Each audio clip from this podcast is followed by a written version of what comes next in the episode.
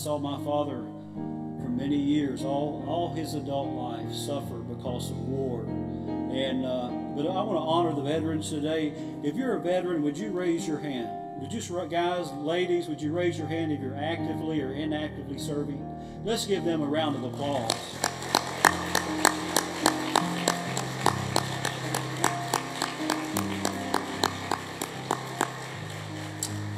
We want to thank you for your service. And also, we want to remember the men and women who are serving currently on foreign soil. Um, I know the pain. I've seen the pain. I've seen the hurt as a son. This morning, we want to pray this morning, and uh, we want to remember these families, and then we're going to play a song and give you the opportunity to come down. But I want you to remember the Reese family. Todd and John lost their, their mom this week. The funeral will be tomorrow. And uh, we want to remember them. Also, Robert Presley was here last Sunday, standing right back here. He passed away this past week, and the services will be this week. Uh, we'll give you a phone tree and let you know about those. We, we, let's lift their family up in prayer. Folks, you never know, but it's good to know Jesus. And then we're going to invite you to come and, and, and have a time of prayer. Bobby just come up just a minute ago. There's a four-year-old boy. He works with his dad. Or anyway, his name is Brett Jones. Four years old, has cancer. Just found out. I want you to lift that little fellow up and his family in prayer. We don't invite you to come.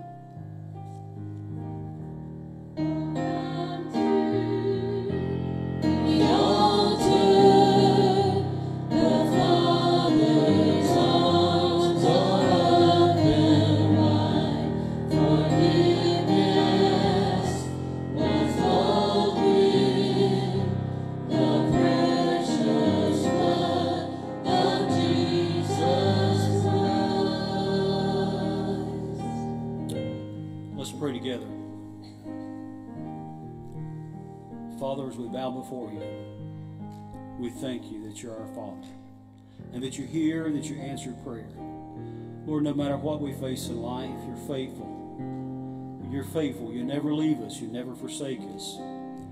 And Father, we want to thank you for a free country this morning. As we honor those who are serving and have served, Lord, to defend our nation and our freedoms. We thank you for their life. We thank you for their sacrifice. Thank you for the years and the days they served alone, away from family, from those they love. I pray you'd bless them today, be with those that are serving now.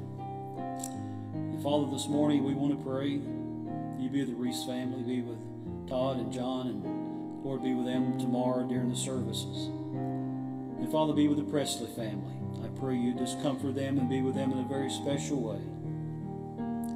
And Father, we want to pray for little Brett. Little four-year-old boy has cancer. Pray for his mom and dad, and Lord, Lord, what they're facing. God, just just be with them in a very special way today. And Father, help us to remind us to pray one for another as you command us in your word. Lord, we're to pray for each other.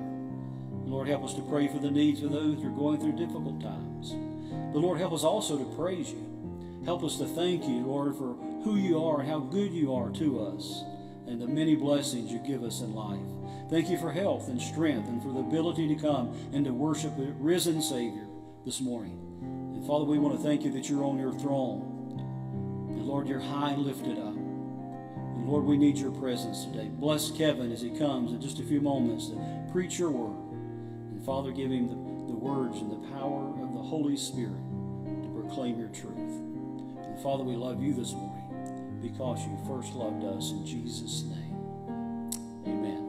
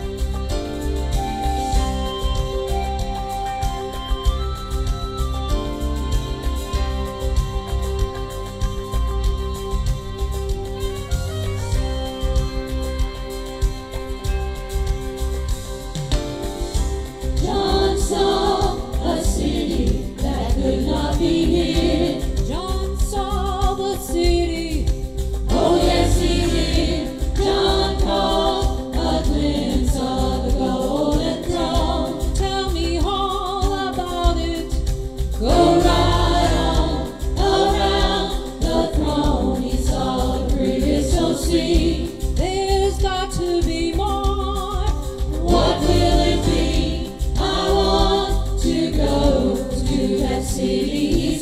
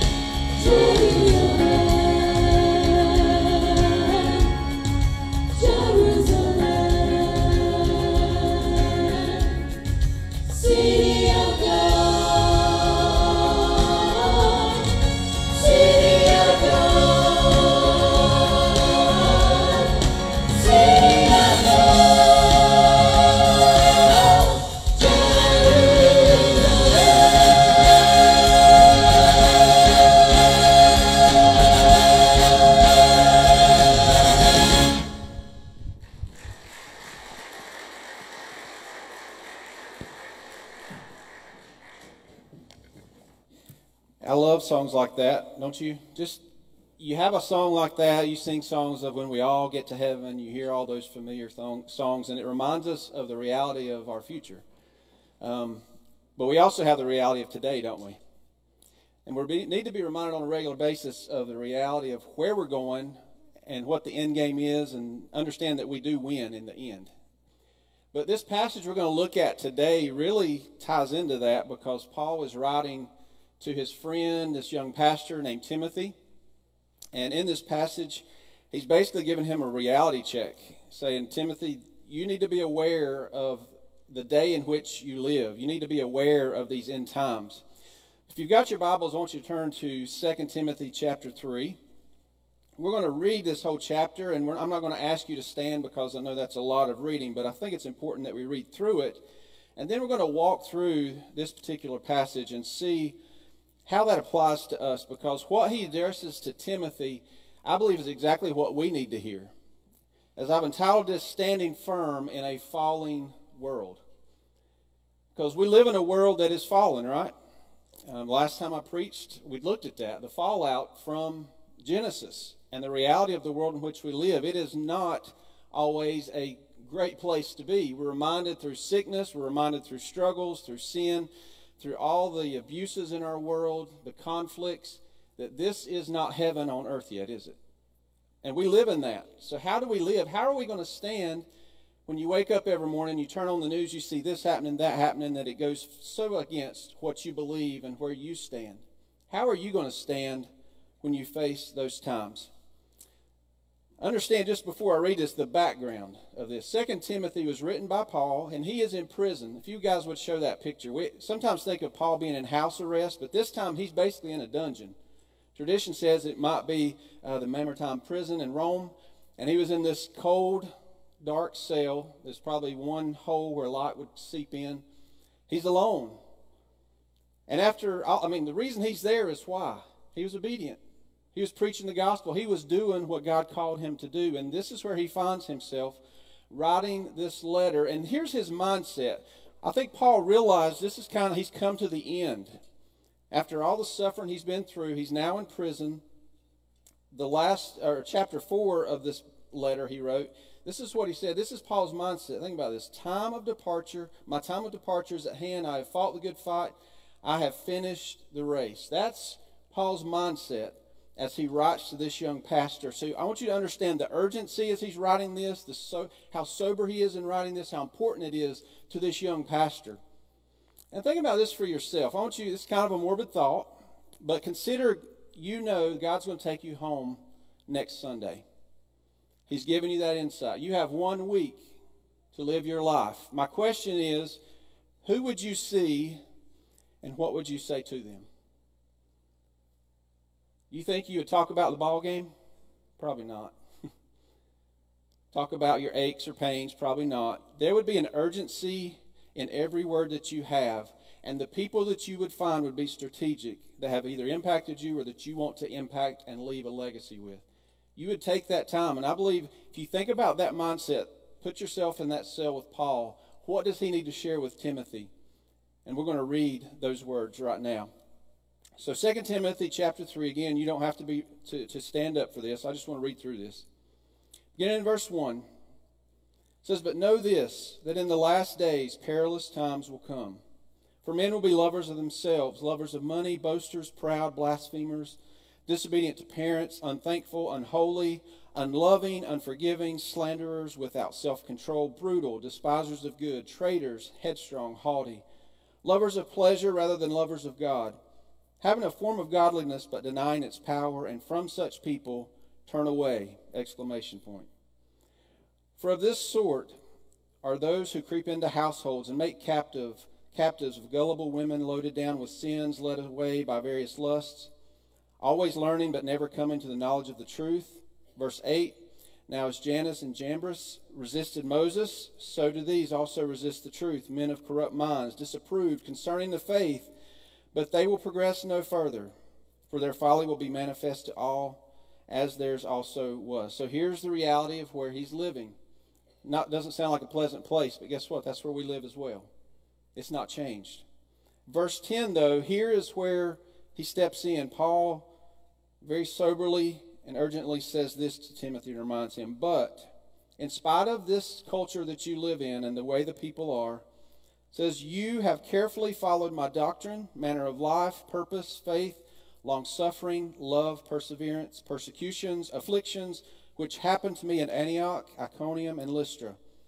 What persecutions I endured, and out of them all the Lord delivered me. Yes, and all who desire to live godly in Christ Jesus will suffer persecution. But even men, evil men, impostors will grow worse and worse, deceiving and being deceived. But you must continue in the things which you have learned and have been assured of, knowing from whom you've learned them, and that from childhood you have known the Holy Scriptures, which are able to make you wise for salvation through faith, which is in Christ Jesus. And then finally, the last two says, All Scripture is given by inspiration of God and is profitable for doctrine, for reproof for correction, for instruction in righteousness, that the man of God may be complete, thoroughly equipped for every good work. Let's pray together. Heavenly Father, we are um, humbled by your presence. Lord, we're humbled by your word. As we think back at how you inspired Paul, how you spoke through him, these words were recorded, and thousands of years later, we have the same words to encourage us. Lord, we're thankful for that. And God, we're thankful for your spirit that indwells us by faith to help us to stand in these last days. Lord, help us to examine our hearts today. Lord, in the reality of this world we live in, the question we must ask are we standing firm? And all we have is your word, and we must stand on it. So, God, give us conviction today. Open our eyes and give us a desire to know you through your word. In Jesus' name, amen. So, just to kind of let you know where we're going, there's four main points we're going to look at today. First of all, we're going to look at perilous times to come. We're going to look at the pattern to follow. We're going to look at the persecution to expect. And we're going to look at the place to stand. The first one is the perilous times to come. Beginning in verse 1, it says, But know this in the last days, perilous times will come. First of all, let's look at that passage, that phrase, last days, because when we always talk about last days, if, if you're like me, anytime I heard that growing up, I'm think, thinking Revelation, right? I'm thinking all the earthquakes in various places. We're thinking about the persecution, the signs, and and it kind of draws us in. It's interesting when you think about the signs, but that's not necessarily what he's talking about. The last days, biblically, if you look at it, really began when Jesus came the first time, began with his first coming, and goes to his second coming, his return. From that time on, even those early disciples realized they were in the last days, as we are still in the last days. It's not just that time right before he come back, comes back. It is that time from when he ascended, really, or when he came, to when he returns. We have lived in these last days now for thousands of years. Acts 2:17, Peter quoted Joel when he said, "And it shall come to pass in the last days, God will I will pour out my spirit on all flesh." That happened at Pentecost. 1 John 2:18 he says little children it is the last hour and as you have heard that the antichrist is coming we think it's still coming. For us it's very close. For them it was close as well. He says that even now many antichrists have come by which we know that it is the last hour. 1 Peter 1:20 says he was foreknown from the foundation of the world but was made manifest in these last times for the sake of you. So from this passage on Timothy is understanding, Paul's telling him, you are in the last days. In the last days, these perilous times are going to come. Now, what are the perilous times? The only other time that that word for perilous is used is in Matthew 8:28, and it is referring to the demoniacs, the two men who were possessed by demons. And it says they were coming out of the tombs, they were exceedingly fierce so that no one could pass that way. This is the same word talking about the perilous times that we live in says exceedingly fierce. You talk about stressful, pressures. That is the reality of the world that we live in. We are living in the last days, and it is perilous times. And it's not necessarily for us the suffering that we're going to face in these last times. It is as far as physical, necessarily for us, and it's not these miraculous signs that we all get scared when we read, like in the book of Revelation. But the characteristics of the people is the danger. It's not just the stuff, it's the people in these last days. What makes these times perilous is the heart and minds of people who are living in rebellion to God. That's what makes it difficult. Every day we wake up when we see things going on in the world, it is because there are wicked people that are controlled by sin. And here's how he describes them. We're not going to get into detail on all these.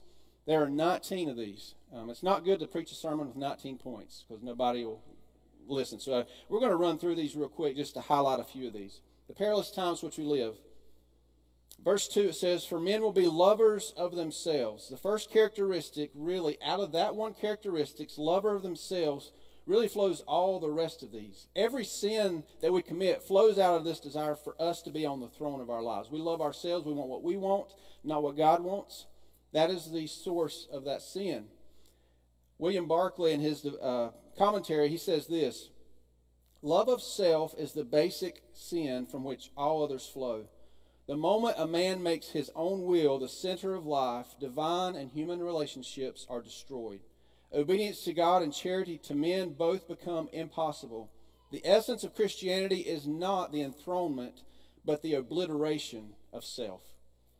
So these men in the last days will be lovers of themselves. And out of that self centered living comes all the other characteristics. That particular characteristic, lover of themselves, where they want what they want, they choose what they want, really is a lie that goes back to the garden, and it is the antithesis of what salvation is, right? What is salvation? Salvation is saying, Jesus, I am depending on you and you alone to deliver me, to save me. I'm depending on you, where if I'm loving myself, I'm depending on me. I'm doing what I want. It is the opposite of salvation, and that is the world in which we live. So out of all, all of those, the rest of them come. Second one, they are lovers of money, materialistic, moved by greed, the gain of wealth for selfish gain. They will be boasters. They will be proud or arrogant. Now, that's, that's one, back in, I think it was April of 2020, uh, in the heart of the pandemic. Um, here is a quote by the New York governor at that time. He said this, and it's kind of shocking to hear it on TV. He said, The number is down because we brought the number down, he told reporters. God did not do that. Faith did not do that. Destiny did not do that. A lot of pain and suffering did that. That's how it works. It's math. And if you don't continue to do that, you're going to see the numbers go back up, and that will be that will be a tragedy if the numbers go back up. But the sheer arrogance to proclaim in the midst of this pandemic, as things did begin to improve, that God gets no credit for that. That is the world in which we live. It is a world of boasters that are proud and arrogant. It is a world of blasphemers. It is a, they are disobedient to parents. They are unthankful. They are unholy. They are set apart for themselves, but not for God. There is nothing sacred to these people. They are unloving, heartless, callous, utterly lacking in natural human affection. All you have to do is look at the abortion debate. As Texas passed the law that if there is a fetal heartbeat, you cannot perform an abortion. And you would think, you would, I mean, the, the world goes crazy. There's protests, there's almost riots because of that. That's because we live in a world that has lost love. They are unloving, they are unforgiving. They will not come to any agreement and they will not compromise. They are slanderers, backbiters, speak evil of others. Any of you on social media? Let me just uh, tell y'all, you can't believe everything you read, right? Not everything's true. In fact, we live in a world where you can say whatever you want to say, whether it's true or not, and then you can backtrack a week later, but the information's already been put out there. They're slanderous. They're without self control. They are brutal untamed, despisers of good, traitors, headstrong, haughty, lovers of pleasure rather than lovers of God. And number 19, they have a form of godliness but deny its power. When I think about that, I think about as I was a very young youth pastor, um, first church I served at, only I've only served at two, so that kind of narrows it down, right?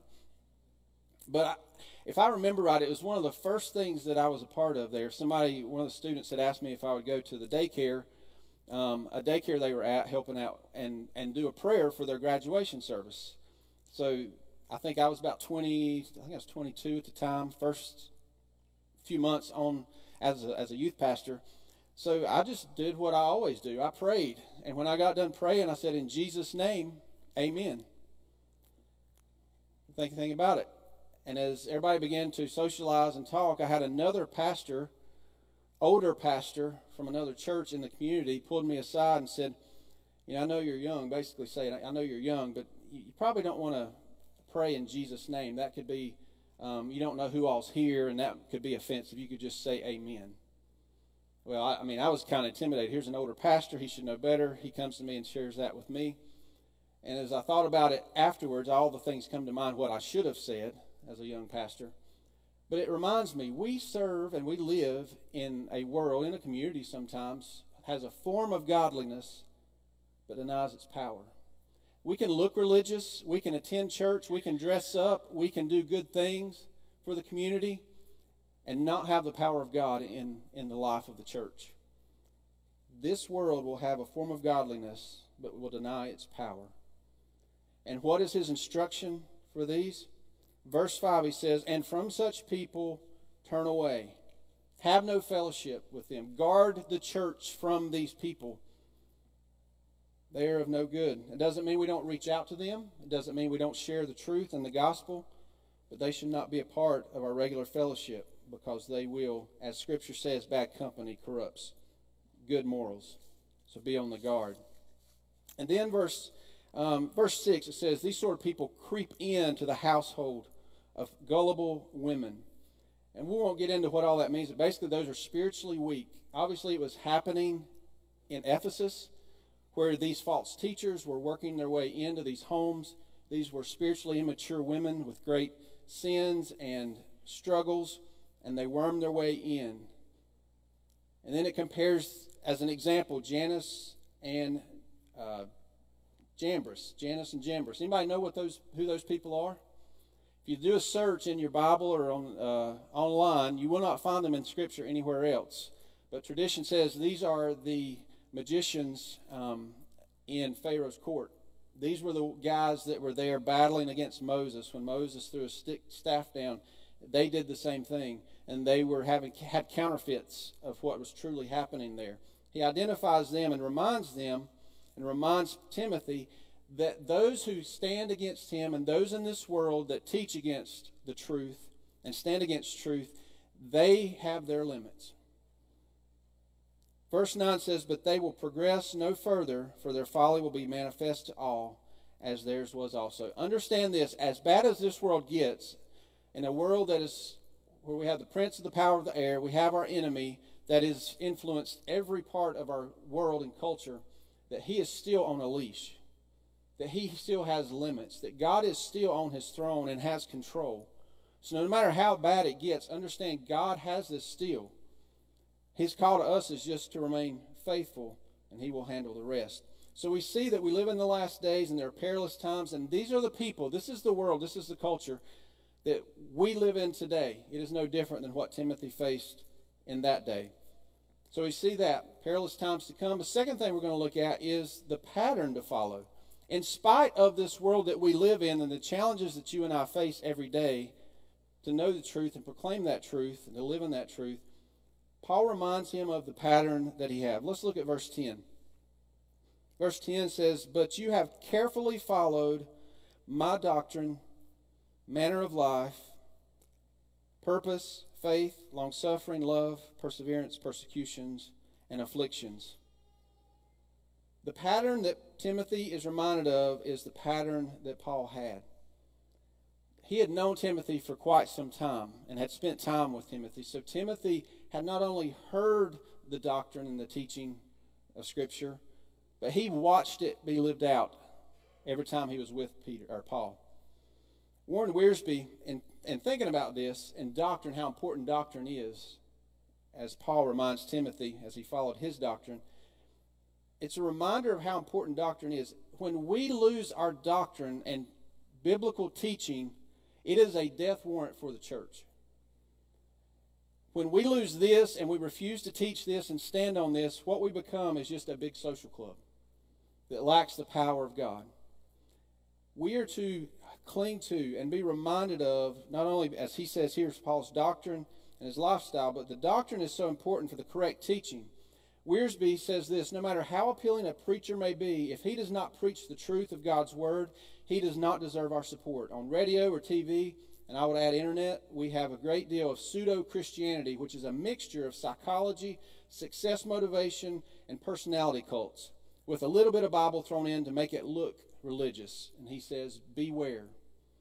The climate of our culture is that we can be religious, but never uh, come to the truth, and that is a reality. There is so many churches that have gone away from true doctrine, biblical doctrine, and they have strayed. And Paul's reminded Timothy of his doctrine, of his teaching. There is not an option here as followers. This is, a, this is where we cannot compromise. We can compromise in some things, but when we get away from this, if this church ever gets away from this, I'm going to tell you now just run away or stand and fight. Because if we're not teaching this, this is not going to be a place where God will bless. So follow his doctrine. He followed his doctrine, not only what he taught, but his manner of life. What Peter, uh, Paul taught, he lived. How important is that? There is this reality, and I think all of you would agree that a lot of our Christian walk is caught as well as taught. We're taught it, but there's a lot that we catch by the people we watch. I can't help but think a lot of times when I come in here, I just have so many memories of this church because this is where I grew up. And, you know, I never really had, I, I wouldn't say I had that Paul Timothy relationship with anybody. A few of you probably have. There's probably been a lot of, very few of you that have had that one person who's walked alongside of you the whole time. But what you've had is a church, and you've seen numerous believers live out what you hear taught every week in Sunday school and from the pulpit. But I think about, trying to think about the people who impacted my life. I don't remember a lot of what they taught. And probably a lot of you can't remember exact details of lessons that you were taught.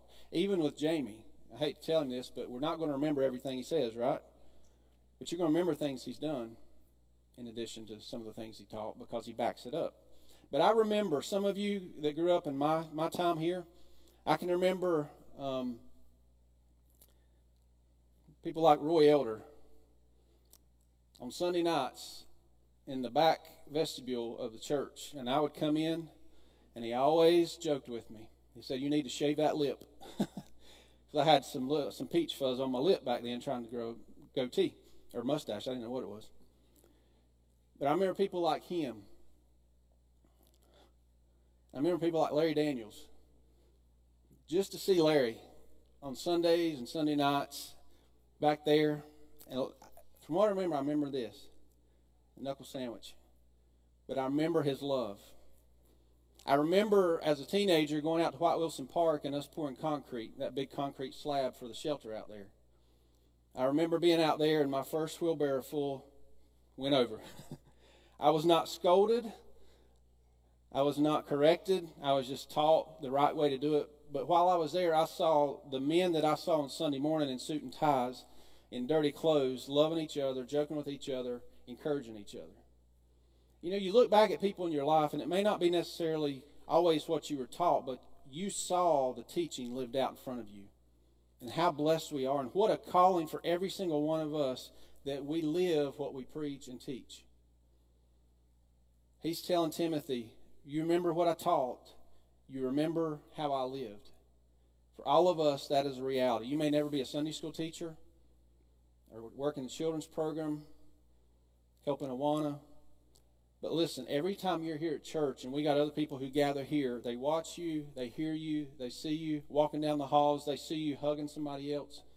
When we get to do that, when COVID gets over, you know.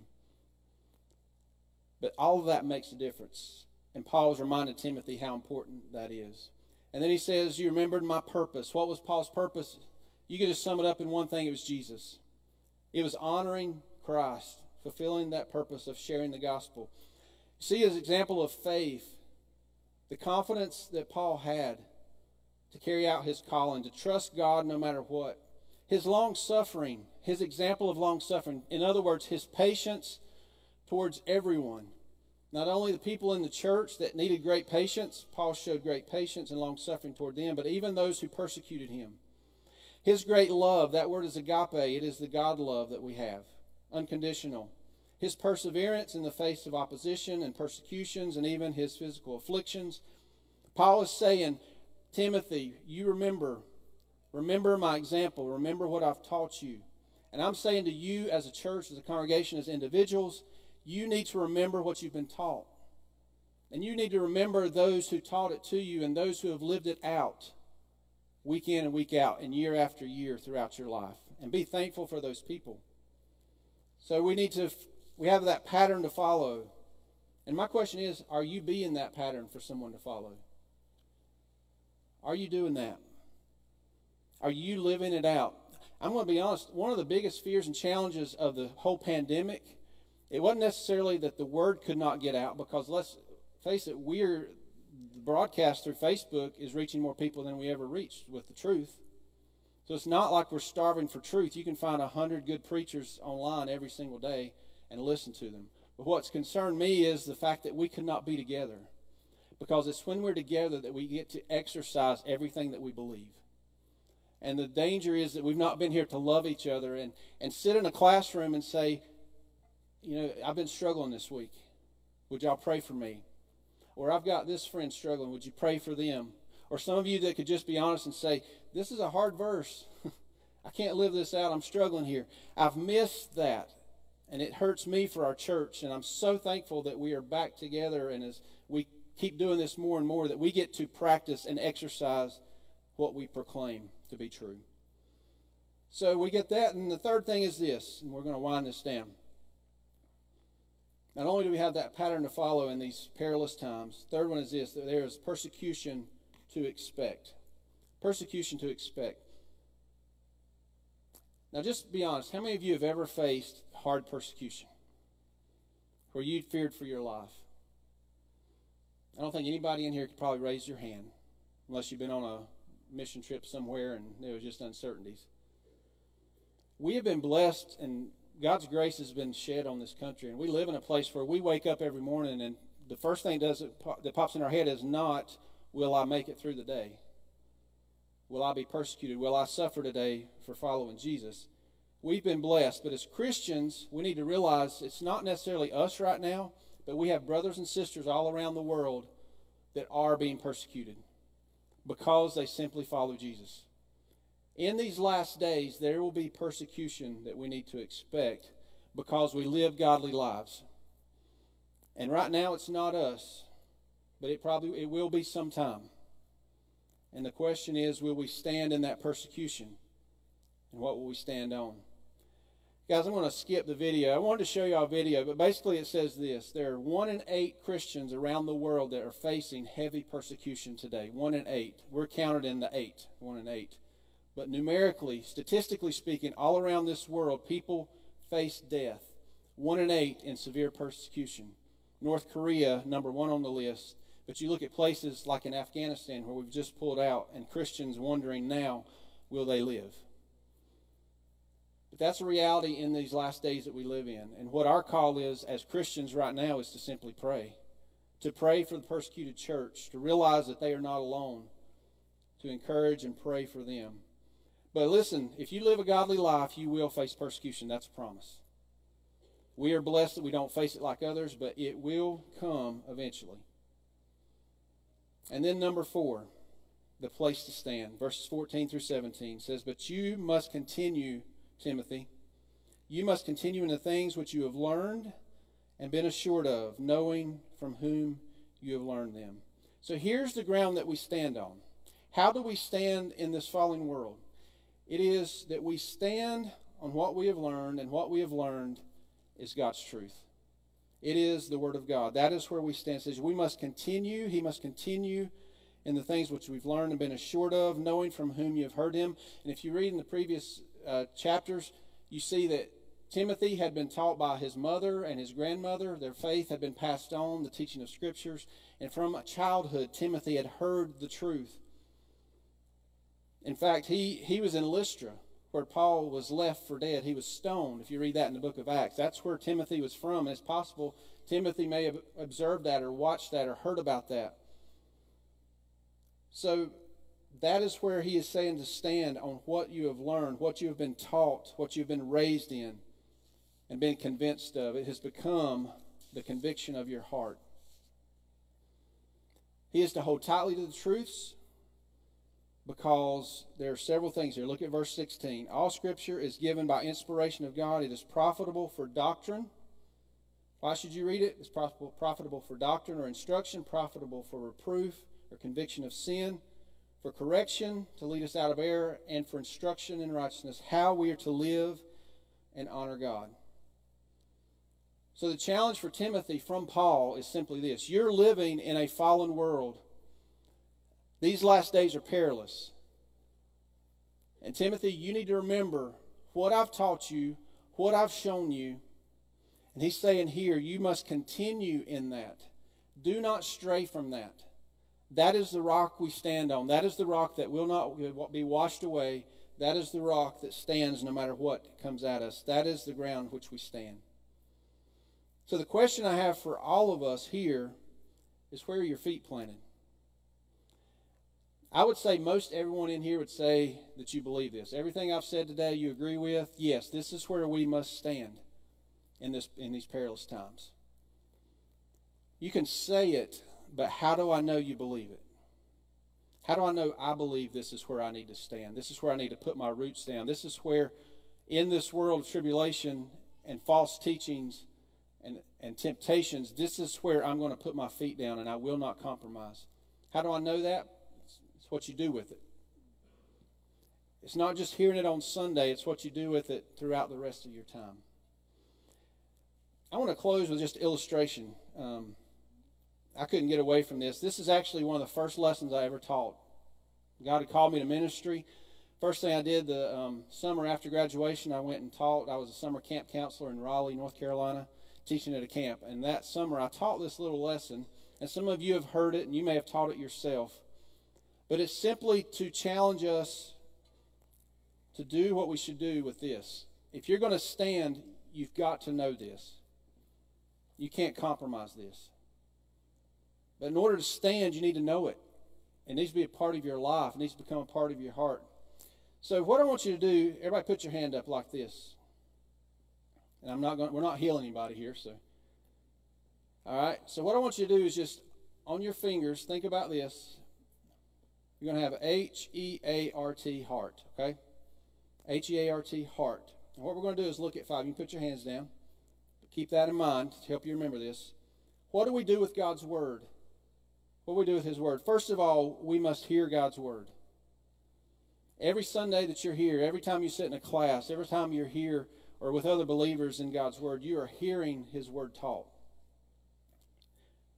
Romans 10 17 says, Faith comes by hearing, and hearing by the word of God. So you must hear God's word. Now, if that's all you're doing, hearing God's word, you can, you can balance it for a while. But anybody can sit in here Sunday after Sunday, and what you hear goes in one ear and out the other. So hearing is not necessarily all that you need to do, but you do need to hear God's word. Second thing is this over on the pinky, you need to examine God's word. The passage in Deuteronomy is instructions for the king. It says, And it shall be when he sits on the throne of his kingdom, he shall write for himself a copy of the law in, the book, in a book from the one who before the priest, the Levites, and it shall be with him, and he shall read it all the days of his life, that he may learn to fear the Lord his God and be careful to observe all the words of this law and these statutes. So not only can you just hear it, but you need to examine or uh, think on God's word. I skipped that one. We need to think on God's word. I'll go back to the E. We need to think. Delight yourself in the law of the Lord, and on His law He meditates day and night. Psalm. So let's just say we hear it and we think about it. So not only are you hearing what I'm saying today, it actually stuck in there, and you're beginning to process. Well, how does this apply to me? Okay, going from just hearing it to hearing it and thinking on it, I got a much better grasp of the word but it's easy to be lost. I can easily drop it. But then we're going to go to examine, which I just talked about, and that is to read His Word for yourself. Not just hear it and hear what you're thinking about, but you need to read it and examine it for yourself. And that only adds another finger here. I have a much better grip and grasp to stand on His Word, that it cannot be taken from me. But it's still not as strong as it can be. And then I need to remember God's word. Psalm 119 says, I've hidden your word in my heart that I might not sin against you. Not only can we hear it, think about it, and read it, that we begin to meditate. You know what meditate means? The simple imagery is you think as a, as a cow chews the cud, that's what they say. You take it in, and then it comes back up, and he chews it some more. It goes back down, comes back up, chews it again, liquefies it till it's absorbed by the body. That's what it means basically to meditate. That you hear this, you think about it, you read it, think about it, just read it again, think about it, talk about it, to where it becomes a part of you. So then you got four fingers, much stronger. And then the last one is this, and that is simply to apply it. Be doers of the word and not hearers only.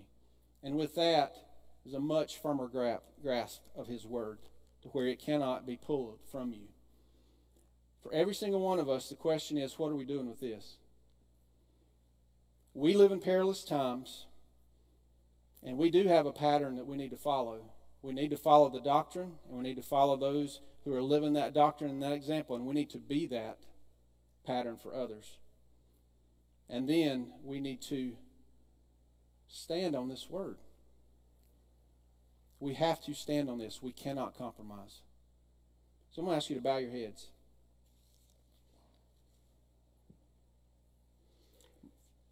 I'm going to ask our musicians to come as we close out our service with a song. I just want to ask you do you feel like that you are rooted in His Word? Is this something that we hear just on Sunday, or is this something that you say, This is how I live my life? I seek His truth. I seek to know what He wants for my life. This is the ground that we all have to stand on in these final days. As a church, this is the foundation. And for you as an individual, I want to challenge you as parents that you know this word, as students that you would be in this word, and as a congregation, as a church, as church leaders, that this is what we would proclaim faithfully. And for any of you that are here today that you say, this, is, does not make sense to me, I don't know God. Understand this is the source of salvation. To hear the truth that Jesus loves you that yes, you're a sinner. But Christ died for your sins and mine. He was buried and rose again, conquering sin and death. And we simply trust in what He's done for us. So, do you know Him? And do you know His Word? And are you standing on it? Father, I just thank you that you've given us your Word. Lord, that every day we have an opportunity to hear from you. Yes, we can pray we can talk to you. But God, the fact that you speak to us, and so many times we've neglected it. So many times I've neglected it and continue to do that. God, help us to have a hunger for your word, to know what you have to say, so that when the pressure does come in these perilous times, Lord, we would stand and we would not compromise. And we would delight in your law.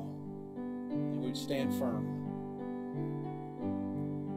And maybe today you say, I want to recommit myself to just to read the Word. That's just something you need to do personally. Say, God, just help me to be in your Word each day, just a little bit. Apply it to your life. Say, help me be a pattern for others to follow. In Jesus' name I pray. Amen. I'm going to ask you to stand. Sharon leads us in this closing song.